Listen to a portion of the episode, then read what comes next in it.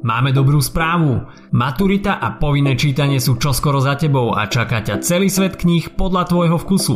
Tento podcast ti prináša knihkupectvo Martinus. Maturita s hashtagom Obraz slovenskej dediny v literatúre pred druhou svetovou vojnou. Ako vidíš, téma slovenskej dediny bola v našej literatúre tak silná, že si dokonca vyslúžila vlastnú maturitnú otázku. Svoje miesto mala už v romantizme. Stačí si spomenúť napríklad na Sládkovičovho Detvana ako idealizovaný obraz dedinského človeka.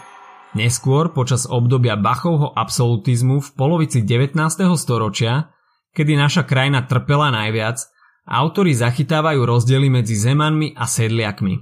V zobrazovaní dedinského života pokračovali aj autori realizmu, ktorí chceli čitateľom približiť ťažký život na vidieku – po vypočutí nášho podcastu sa toho dozvieš o mnoho viac, takže poďme na to.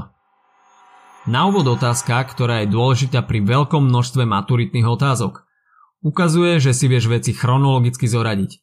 Pýtame sa tak na 4 roky. Kedy sa začala a skončila prvá svetová vojna? A čo druhá svetová? Dám ti pár sekúnd, skúsi v duchu povedať odpoveď. Ak si teda povedal 1914 až 1918 a 1939 až 1945 hovoríš dobre, gratulujem. Späť k slovenskej dedine. Obdobie realizmu na našom území prebiehalo na prelome 19. a 20. storočia. Pre Slovákov bolo toto obdobie nešťastné. Na našom území prebiehala silná maďarizácia. Maďarčina sa dokonca stala povinným jazykom čo vyústilo do zatvorenia prvých slovenských gymnázií v Revúcej, v Martine a v kláštore pod Znievom. O oživenie kultúrneho života sa postarali nové časopisy ako Orol alebo Hlas, cez ktoré autory šírili svoju tvorbu. Slovenský realizmus delíme na dve etapy. Prvou bol opisný realizmus, ktorý trval od roku 1880 do roku 1900. Jeho hlavnými predstaviteľmi boli napríklad Martin Kukučín alebo Pavol Orsák Hviezdoslav. Obaja sa venovali hlavne témam slovenskej dediny. Určite je na mieste spomenúť Hajnikovú ženu od Pavla Orsaga Hviezdoslava, ktorý v nej opisuje morálne vlastnosti dedinčanov. Mišo Čajka chce po otcovej smrti prebrať horáreň. Je zalúbený do krásnej Hanky, no jej rodičia nie sú z ich vzťahu nadšení. Keď sa Mišo zamestná ako hajník, ich vzťahu nič nestojí v ceste. Avšak, ako tomu už býva, nič netrvá väčšine a ich šťastie začína miznúť. Artuš Vilány, bohatý mládenec z dediny, začne navštevovať Hanku a zvádzať ju. Pri tretej návšteve ho Hanka v sebaobrane zabije. Mišo na seba zoberie všetku vinu a je odsúdený. Pri súdnom procese sa do miestnosti dostane Hanka, ktorá sa k všetkému prizná a obaja sú oslobodení a môžu spolu spokojne ďalej nažívať v horárni. Martin Kukučín sa zameral najmä na otázky zemianstva. Vníma ich ako vrstvu, ktorá nemá nádej na prežitie. Ich jedinou nádejou je podľa neho napraviť svoje správanie a uvedomiť si svoje chyby. Pamätaj si viac najmä o jeho poviedke Keď Báčik z Chocholova umrie. Tá je totiž príkladom spracovania dedinskej tematiky v opisnom realizme – Hlavným hrdinom je na oko bohatý zeman, ktorý však nemá nič. Aduš Domanický. Jedinou záchranou je pre neho dedičstvo, ktoré stále podmienuje vetou, keď Báčik z umrie. Na jarmoku Aduš natrafí na podnikateľa trávu, s ktorým sa dohodne na kúpe obilia. Keď si podnikateľ príde po obilie, zistí, že ho Aduš oklamal. Adušov sluha poradí trávovi, aby si od Aduša vypýtal dva jasene pod ktorými sú pochovaní jeho rodičia. Nastáva vytriezvenie schudobneného Zemana Aduša, ktorý si uvedomil svoje správanie a rozhodol sa ho napraviť. V závere autor verí v nápravu jednotlivca, pričom zavrhuje zemianstvo. Pavol Orsak Hviezdoslav videl budúcnosť zemianstva v splínutí so sedliakmi. Títo páni slovenskú dedinu nekritizovali, iba opisovali jej vlastnosti a zlozvyky. Preto sa táto etapa volá opisný realizmus – Zastavme sa však na chvíľu. Každú chvíľu hovoríme Zeman sem, Zeman tam. Kto však vlastne boli Zemania? Dokážeš si na to spomenúť? Dám ti na to pár sekúnd. Takže Zemania boli upadajúcou nižšou šlachtou. V spoločnosti ich postavenie neustále klesalo, špeciálne po zrušení nevoľníctva v roku 1785 a zrušení feudálnych vzťahov medzi poddanými a šlachtou, tzv. marcovými zákonmi z roku 1848. Zemianské tituly však zostali v platnosti až do konca monarchie v roku 1918. Mimochodom, samotný Hviezdoslav pochádzal z chudobnejšej zemianskej rodiny a najviac sa tejto tematike venoval v dielach Ežo Vlkolínsky a Gábor Vlkolínsky. Ale teraz späť k slovenskej dedine. Druhou etapou vývoja slovenského realizmu je kritický realizmus. Trval od roku 1900 do roku 1918, teda do konca Prvej svetovej vojny.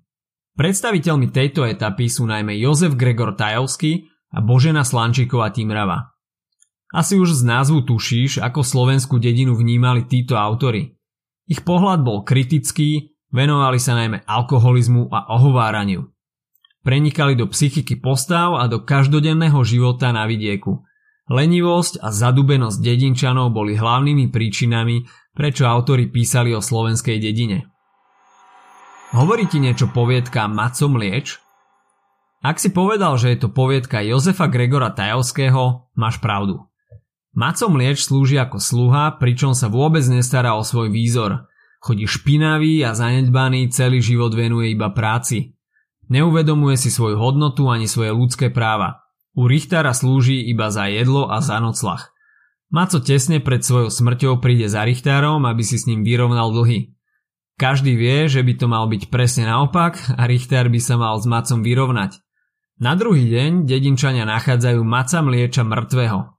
Richter sa rozhodol vystrojiť mu pohreb len sluhovia vedeli, že aj mal za čo. Autor v tejto poviedke kritizuje nevzdelanosť obyčajných ľudí a opisuje ich život na pokraji biedy. Čo sa týka Boženy Slančikovej Timravy, spomenúť môžeš novelu Ťapákovci. Autorka preniká do vnútorného sveta postav a často komentuje ich zadubené správanie. Ťapakovci sú veľká rodina, ktorá žije pokope v jednom dome. Nevesta Ila, prezývaná je kráľovná, sa vyhlasuje za gazdinu, no nikto ju tak nevníma. Jej úhlavnou nepriateľkou je Anča, ktorú každý nazýva Zmia. Rada sa hádá a hnevá sa na celý svet kvôli svojmu trpkému životu. Ako dieťa zostala ochrnutá a nemôže chodiť. Ila sa rozhodne z domu odísť a žiada od svojho manžela Pala, aby im postavil dom. Palo sa napokon po zdlhavom rozmýšľaní rozhodne splniť jej prianie a spolu odchádzajú z domu ťapákovcov, ktorí tam zostávajú spokojne žiť bez žiadnej zmeny. Táto novela symbolizuje zatuchnutú dedinskú lenivosť a zaostalosť. Toľko o období realizmu. Treba však pamätať, že dedina mala miesto aj v medzivojnovom období. V tomto období sa autori znova sústredili na problémy obyčajného dedinčana. Toľko by si mal vedieť o spracovaní témy dediny v slovenskej literatúre, no na záver si môžeme zopakovať zo pár najdôležitejších vecí. Realizmus bol na Slovensku obdobím, kedy sa najviac do popredia dostáva téma dediny. Išlo o roky približne 1880 až 1918. Toto obdobie sa delilo na opisný a kritický realizmus. Opisný dedinčanov nekritizoval, iba ich usmerňoval a opisoval ich neduhy. K tomuto smeru patrili autory Martin Kukučín a Pavol Orsák Hviezdoslav. Kritický realizmus kritizoval najmä alkoholizmus, lenivosť a nevzdelanosť dedinčanov. Hlavnými predstaviteľmi boli Božena Slančiková Timrava a Jozef Gregor Tajovský. Ak sa ti dnešný podcast páčil, nezabudni si vypočuť aj ďalšie epizódy Maturity s hashtagom – alebo našej série hashtag čitateľský denník, v ktorej sme spracovali dve desiatky diel, ktoré by si mal poznať. Potešíme sa aj, ak nás ohodnotíš na Apple Podcasts, napíšeš komentár na YouTube alebo dáš odber na Spotify, aby ti nič neuniklo. A povedz o nás aj kamošom. Počujeme sa pri ďalšej časti Maturity s hashtagom.